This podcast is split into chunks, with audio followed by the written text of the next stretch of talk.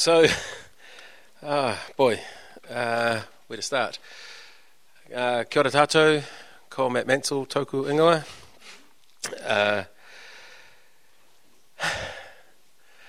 I think it's really good that we had such a. Um, uh, in our worship today, we really celebrated God for who He is and what He's done. And uh, and we kind of ended on a high. So I'm going to start back in the valley. so we'll see how we go. so, as you, as you, you may know, we've been uh, kind of journeying through Exodus with Moses and the people of Israel and with God. Uh, and a couple of weeks ago, I was driving in the car by myself listening to uh, um, a, you know, you get the when you go on pod, on um, Spotify, you can have a song radio, and you pick a song, and then it just plays a bunch of songs that are a bit like that. And the song came up that I hadn't heard before, and it's called "Caught in the Reeds," and it just kind of wrecked me in the car. It's hard to drive when you're crying. Um, and I, I suppose I saw myself in the words of that song, and it really made me think. And then I was, as I was driving along, I started um, thinking about all these things. And part of well, what we're this this journey through Exodus is about becoming a people of the presence, right? And and and we've talked about Moses and the people of Israel and how and, and how they become a people of God's presence through this journey. And what I realized was that in that journey, there's this thing that happens both with Moses and with uh, the people of Israel where they, they doubt themselves and they doubt God and they, they, they have these moments of quite profound doubt in what's happening, even though they are in the presence of God. And so, this idea of doubt in the presence of the presence of God, right? So, it's that thing about he's here and we're still struggling and doubting that. And I, am not going to play the song, but we will. Just wanted. To, oh no, it's cut off slightly. Um, so this first verse, I saw a burning bush and a flaming silhouette in the night. If I'm stand, if I'm standing on holy ground, I'm on borrowed time. You said, I am who I am. I was your boat in the Nile. So this is that's him talking about what, what God has said to Moses. All I know is there's blood on my hands. Sorry. I'm just that river's bastard child. And it's that thing about Moses is standing there before the presence of God and is in this moment of profound encounter. And even in that space, there's that sense of doubt. I've talked with God like a friend and still doubted Him, saw the ocean split wide and still wondered why. I still find it so hard to believe and why my heart still gets caught in those reeds. I really encourage you to go and listen to the song. It's a really, it's a good song. It's, it's lovely and it kind of wrecks me. um, and I, I guess over the past little while, I've been kind of thinking and praying about this uh, idea, I suppose, that, that we can be right there with God and we know He's there and still feel this doubt. Let alone when, he, when it doesn't feel like He's there. And so I just wanted to explore this thing about doubt. And I've got a bunch of thoughts. And I, I will just, I'm just going to throw them all out there and we'll see what lands. Uh, um, I also really like the end of it. Right? My heart's been caught in those reeds. I've been living waist deep. You know that thing when you're walking through water? I, I remember when I trained a long, long, long time ago in surf life saving, and you get taught to run. Uh, actually, I put I put my back out, so I'm not going to imitate it because I don't want to make it any worse. But you run when you're running through surf, you lift your legs up really high and a sort of uh, out to the side so that you can go over the waves, right? Because you get through the water faster. But you get to a point where it gets too deep and then you're pushing against the water, at which point you start swimming, right? But but there's that sense in which um, you know it gets hard, and and I know that in my life I have often felt like I'm living waist deep in terms of my faith when I'm sort of working against myself actually or, or my past to move forward. And I'm, I suspect I don't think I'm alone in that. But your word, it has split seas, it sets captive free. I want to live in that light. And that's where I want to end up. So, Moses. Uh, Moses is, is, is pretty cool, really. you think about this guy and his story, and I, I, I want to hone right into one part of it, right? His calling. So if we look at Moses 3 and 4, and there's this dialogue. So Moses is out in the desert. So I've cherry picked some verses from it here. Moses is out in the desert and he sees this bush that's burning and not um, yet not being consumed. And he goes, "That's odd. I better go and have a look at that." And you think this is his place where he has spent 40 years. He's probably walked past this bush a lot, and yet suddenly now something has changed.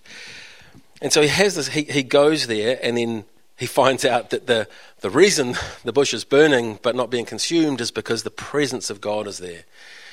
And it's holy ground. And so, and, and he has this dialogue as, as God is going, I choose you, Moses. And Moses is going, Really? Are you sure about that? And so we have this moment where Moses is there. So, and we can see these are four parts through it. So there, there are basically four questions or four responses in this dialogue that, that Moses has with God. And I'm just calling them out. And it's interesting when you, I, I encourage you to read through this and look at God's response. So if you see the first one, so God has said, I'm going to send you to bring my people, bring the people of Israel out of Egypt. And Moses goes, who am I that you should do that? That you should call me to that? And how does God answer his question? Does God tell him who he is? Who Moses is? No. God tells him who God is. And it's like, actually, Moses, you know, it doesn't really matter who you are because I am with you. And and you you know you'd think that's answer enough. But then he, he carries on, and Moses is, but, but really, is this, is, uh, you know, really, you're picking me. I'm a murderer. I have blood on my hands. I ran away. You put me in a position of authority where I probably could have done something if I'd been listening to you, but I murdered someone and I ran away. Am I really who you're choosing? And at the end, he, he basically gets down to it, right? So he, he keeps asking these, these kind of deflecting questions. And finally, he goes, Pick someone else, please. Just, just choose someone else. I'm not your man. And so, and, and you think, so the question is, and there's this, James last week, he talked about fear and about appropriate fear and inappropriate fear and how we should live and, and we should fear God, but we should not fear the world. And, and appropriate fear is living in fear of God. He is creator God. He did, cre- he did make everything, right? He is our, he, he made us. Uh, and, and he chose us for this time. I was at a meeting on Thursday with some other Christians and we were talking, and one of the things that came up was how we need to recognize, and in regard with to Christian education, if we if the children are made in the image of God, we have to recognize that they are made where they are made. So it's not just this made in the image of God is not just a kind of fanciful notion. You were born into the family you were born into, into the environment you were born into, with the genes you were born into, and the, the, both the nature you were given and the nurture that's happened around you by, by choice. Not yours, His. We are made for what we are made for in this time. And so And, we, and we're created with that plan to, to express that. And, and you see this coming out in Moses, and he doubts it. He's right there, taking his sandals off because he's on holy ground, and he doubts this word of identity that God is speaking into him. I am with you. I am the God of your forefathers. I will, later on, you know, how will they know that you're with me? He, he, gets told to throw his staff on the ground and it turns into a snake and put your hand, the, the freaky one, right? Put your hand in your cloak. Okay. Pull it out. Leprosy. Put it back in. Gone. You'd be like going, I'd, I'd go. That's cool, neat trick. you know, but but that that and yet still at the end of it he goes, please send someone else. Who is Moses doubting here? Hmm. He looks at who he is, he looks at his past, and he goes, I'm not worthy of this. Even though God is saying, I choose you. And it doesn't matter really if you're worthy of that. So, I want to jump ahead to when James was introducing this journey through uh, Exodus, he talked about there being three main characters Moses, the people of Israel, and God. So let's have a quick look. There are a number of stories about how the people of Israel doubted this. So before I jump into this particular part of it, we have this story, right? So the Israelites have been in uh, in Egypt for 430 odd years, I think it was. They've been in slavery for the last, I don't know how long, but, uh, but long enough of that time and they're whipped and they're made to make bricks for their buildings. They're building cities for the for the Egyptians uh, under tortuous conditions, from the sounds of it. And they're crying out to God, and God hears them, and He sends this guy Moses back to them.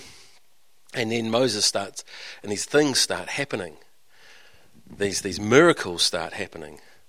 These plagues come across Egypt, and yet they are miraculously spared from them. All the livestock get boils, and yet theirs don't. Uh, you know, and there's all these things that are happening, and us seeing this stuff.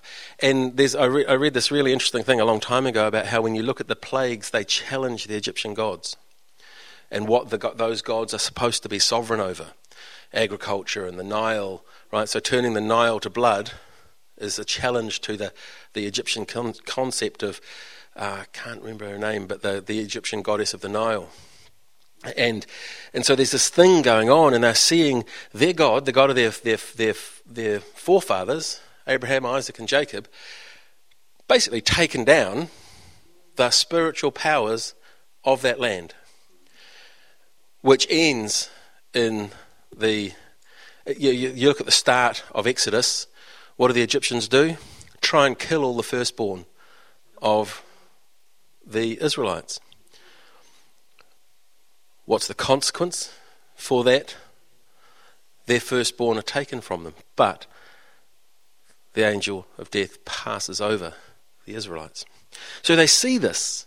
They see these miracles. And then as they go, when they go to leave, they go to their neighbors and say, Oh, yeah, we're leaving. Can you, like, give us some gold and stuff? And they get given a whole lot of gold and stuff, right? They, they walk out. They plunder the nation as they walk out. And then, so they get out, they're walking back, they kind of get to the sea, and then they're going, oh, now we're at the sea. So here are these people who have seen God move profoundly. But Pharaoh comes after them, and you, they're caught between the sea and the army. And they're going, oh no. What's their response? To go, he set us free. He pulled us out of slavery. He did all these things, this plagues and all that kind of stuff. And wow, isn't he amazing? No, no, it's to go to Moses and go, Did you bring us out here to die? It's, it, you know, and I totally get that. I sometimes feel like that's part of my walk. Like I'm almost like those, those Israelites standing by the sea, looking at the army, going, God, did you bring me out here to die? You know, when I'm grappling with my own weakness or the things that are going on around me. Is it because there are no graves in Egypt? You've brought us out into the desert to die. I mean, I do quite like their uh, the, the pointedness of their the, the, almost the sarcasm in this. Uh, but again, that what they're doubting here is it's not quite the same as Moses, I don't think. They're not doubting themselves in the same way because they, they can see they haven't liberated themselves. But we have this thing. Right, so, so another thing James talked about when he talked last week was that fear can elevate the things of the world to an equal position with God. But actually, God made everything.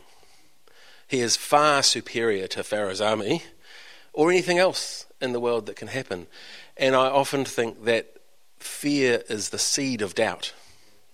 When we, when we let the things of the world rise up in our minds so much that we can't uh, see or that we let them block our view of God, then those things become doubt in God. And so here, and, and their history, right? They've got all this, this history of crying out to God, and, and they might be sitting there going, well, you know, he moved then, but we've cried out to him before and he didn't move, so maybe he's not going to save us now. So there's all these doubts they have based on their worldly view of what's happened to them in the past and what's happening to them right now, rather than flipping it to see that kingdom view of what God is doing. So and if you look through the rest of Scripture, just look the rest of Exodus and the rest of Scripture, there are lots of stories of people who go, um, but what? And, and they doubt themselves or they doubt God or both. Actually, typically, doubt of yourself leads to doubt of God. So I want to just jump into one that's in the New Testament with one of my favourite characters in the whole Bible, Peter. Peter is awesome. So this is in Matthew and uh, again, if you think about the story here that's, that, that comes before this, Matthew was one of the, Matthew, uh, sorry, Peter was one of the first disciples called, called out from being a fisherman. So in that moment, so when you think about Peter being a fisherman, rabbis in uh, Jesus' time, so all kids went to school and they learnt the, the Torah, and then if they were good at that, they got to stay on and learn the rest of the Hebrew scriptures off by heart. And then, if they were good at that, they could then go and petition a rabbi to, to disciple with that rabbi and become another rabbi. So, Peter is a dropout. He didn't make it through that process because he's a fisherman, not a rabbi. And he, he didn't even make it far enough that he could petition a rabbi to be discipled.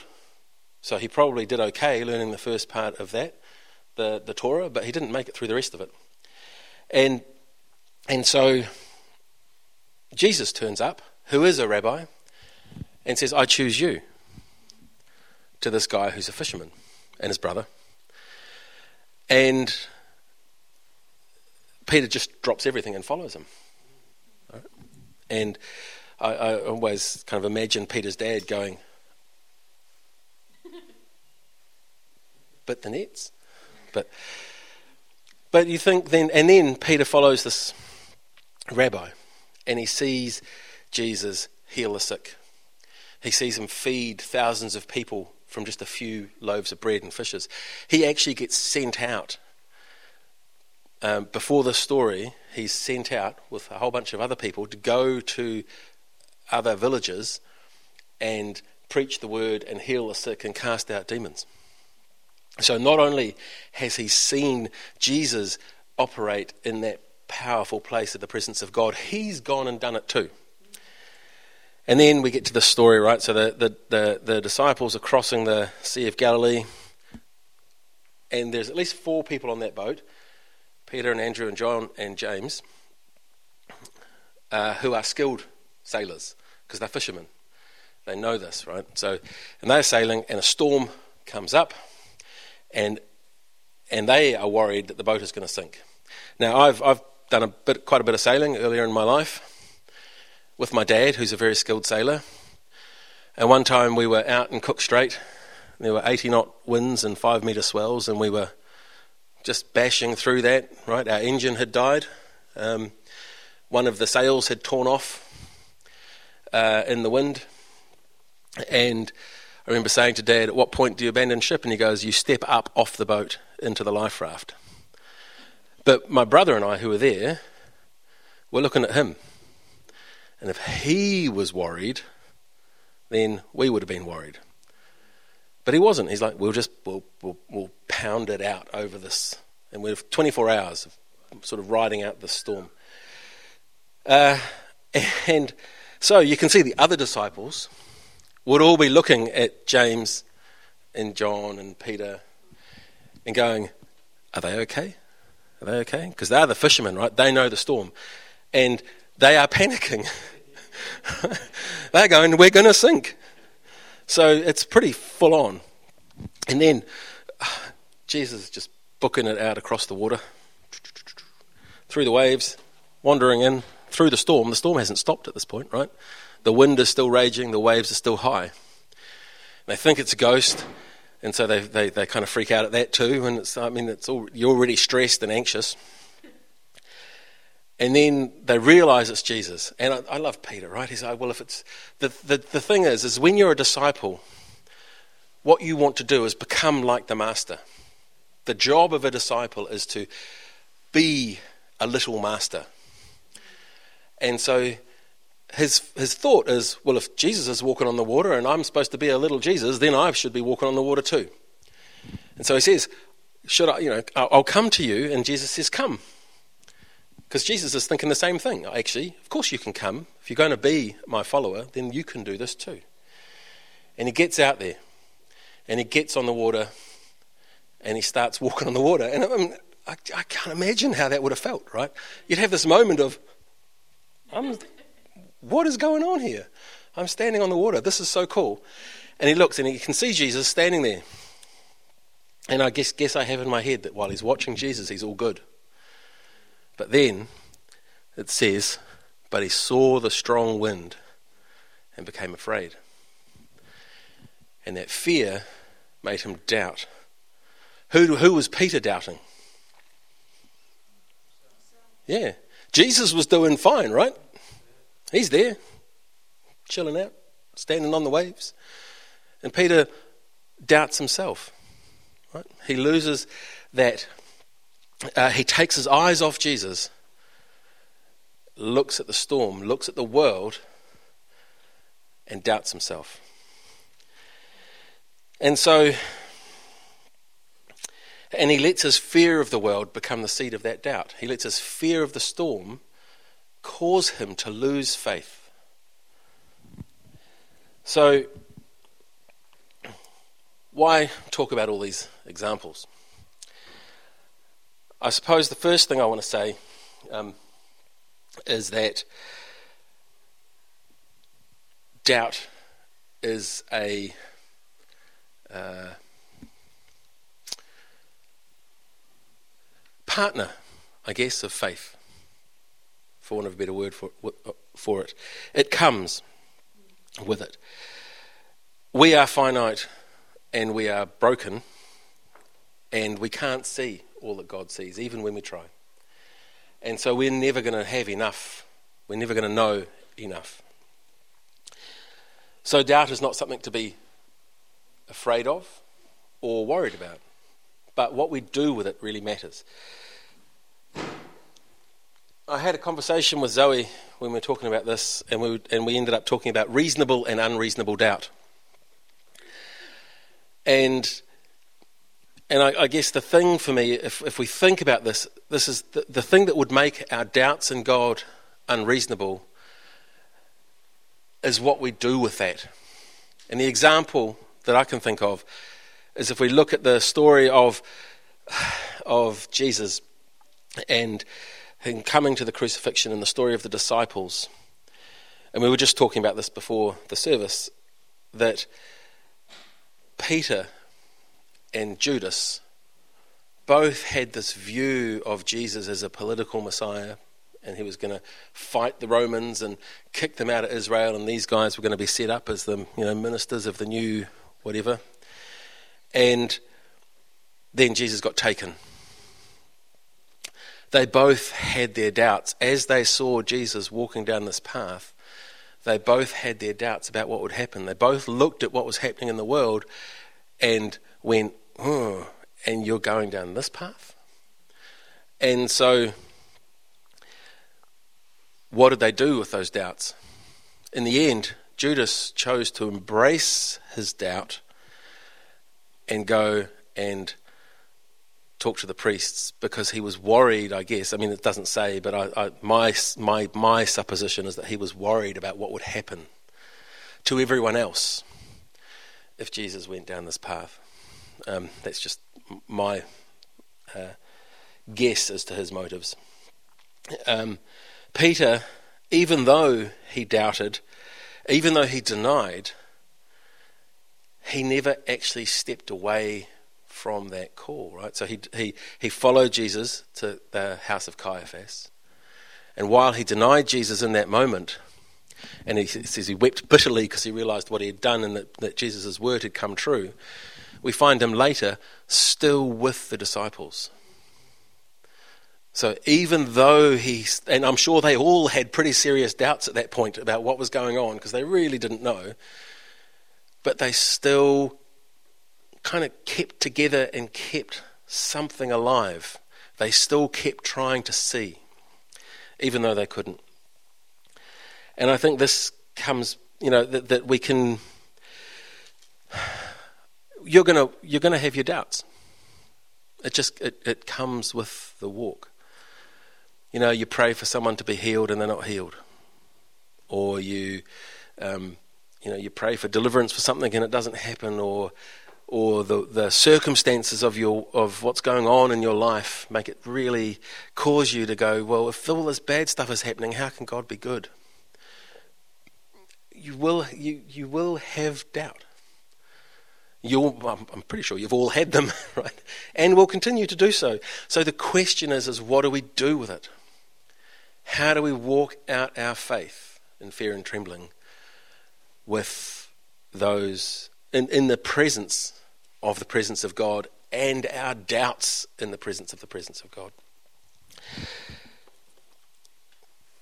So, one of the things that I think that you see uh, to some extent in Exodus and in Judges is this cycle of faithfulness and then doubt or fear sometimes, and then doubt, and then kind of falling away, and then coming back. And uh, I, I, guess that can happen to us in our lives as well, where we are caught in this, you know. But but really, what I wanted to say with this picture is that they, that our our faith exists in the presence of doubt as well as existing in the presence of God. And it's a, it's a part of our finiteness, and it's a part of our our, uh, our current circumstances where there will be a time when we will see clearly, right? Paul says we look through a, a, glass darkly, but there will, be, there will be a time when we can see clearly. But we don't walk in that time now. So, on one level, I just want to I just want to validate that you might have doubt. It's okay. When I first became a Christian, and I started having questions about what this meant for me, how it reconciled with what I understood about the world, and I had really big questions and doubts. I had some conversations with people quite early on. Some of the, those conversations made me feel like it wasn't okay to ask those questions and to have those doubts. Thankfully, there were other people who went, It's a good question, Matt, and encouraged me to seek God and seek, search Scripture and, and seek wise counsel and so on. But we we live in this place of uh, you know we I, I, guess one of the things I, I like about this community of faith is I've always felt it's a place that I can ask questions where I can be open about my struggles and my doubts and I'd encourage you if you're struggling and, or you have doubts, that you are open about it, that you find people to talk to. Um, because we need to be real about our faith journey. and, and you know, honest with ourselves and honest as a community. You know, it, it, in Hebrews, Paul, or well, uh, may, may not be Paul, but I think Paul wrote Hebrews, but um, we don't know for sure. But it talks about in Hebrews 13 not to forsake gathering together. We are made to walk the walk uh, as followers and disciples of Jesus with each other in a community of faith. Because we will all have our times when it's going great and we're up here, we're on the top of the mountain. As we sang, right, the God of the mountain is the, the, is the God of the valley. Right? We will also have our times when we're in the valley. So, what do we do with it? Um, I have, I don't have like three. I've got three points because you know you've got to have three points. Um, there are three thoughts really because there are lots of things, but I guess this is what I do or what I've looked to do when i have been struggling with doubt. And then we're going to finish with a um, an imaginative exercise and then um, perhaps some prayer ministry. So just going to bring us into land. So Peter walking on the water, when he looks to Jesus, he's good. When he looks to the waves, he starts to question things. Now, we can be on the water and looking at the waves. What do we need to do? We need to actually do what Peter did, right? He looked back at Jesus and said, Save me. If you are struggling, right, if you've got questions, there may not be answers, but the, the first thing you can do is look to God. Because I tell you what, He knows what He's doing and He doesn't doubt what's going on. And if you are His follower, He chose you. He has chosen you. He has selected you and said, You know, I choose you. If you were the only person in the world, I would choose you. And I know you can do it. I know you can walk this walk. That is God's word to you.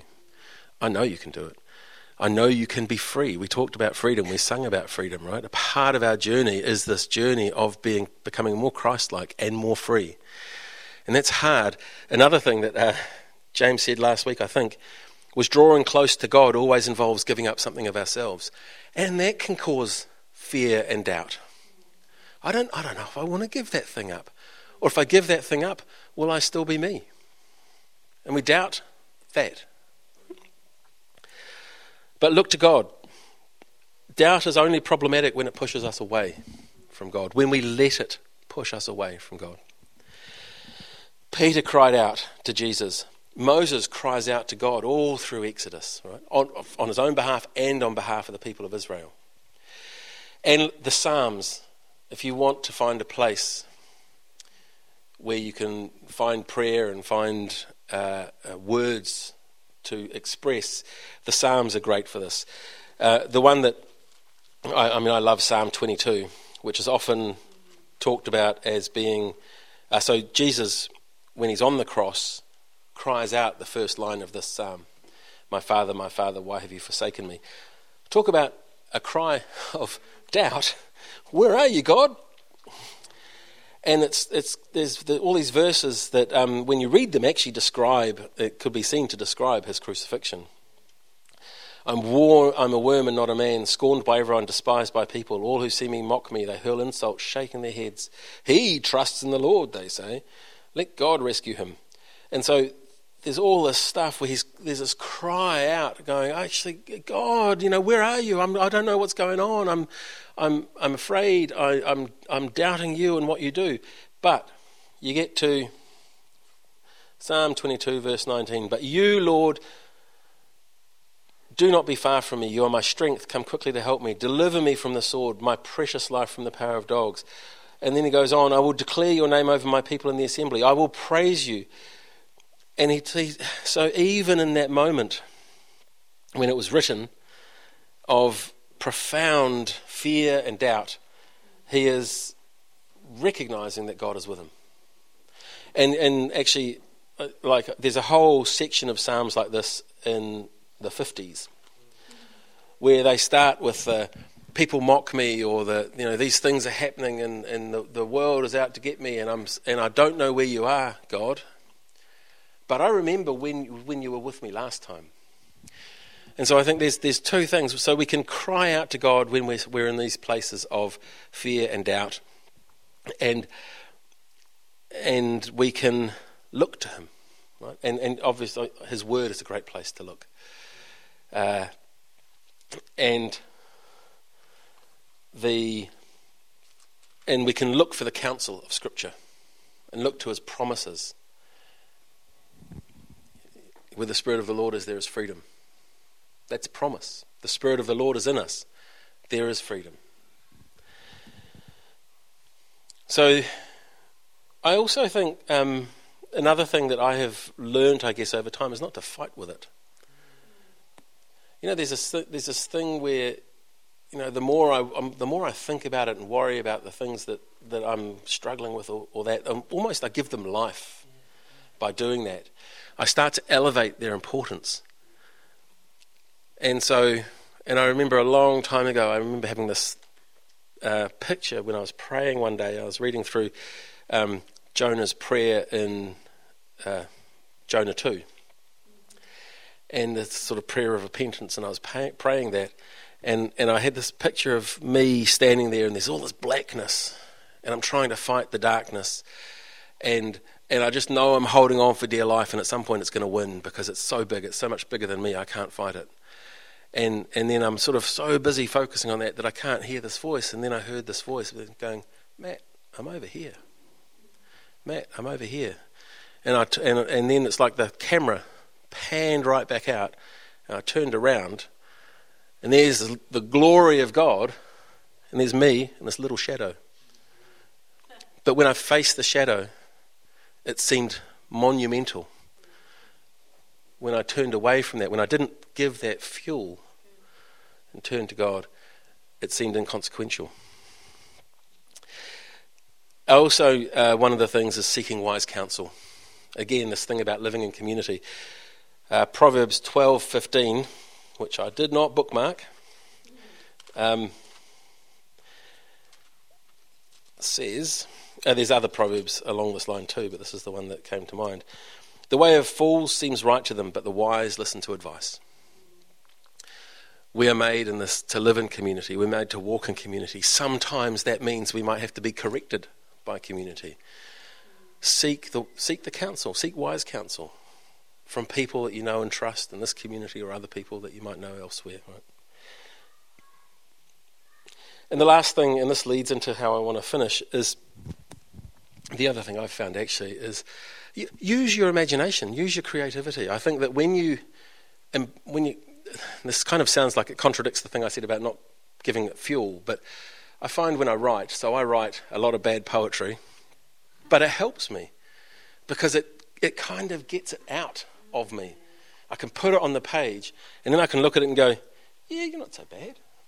Right? I've, I've externalized it. I've taken it. While it's all swimming around in here, going round and round and round, I have anxious thoughts and I have all these doubting thoughts and all this kind of stuff when I find a way to externalize it, and sometimes, so you know, sometimes you don't want to talk to someone else about it, but I write it down, and then that, that then it's kind of like just releasing it and giving it away.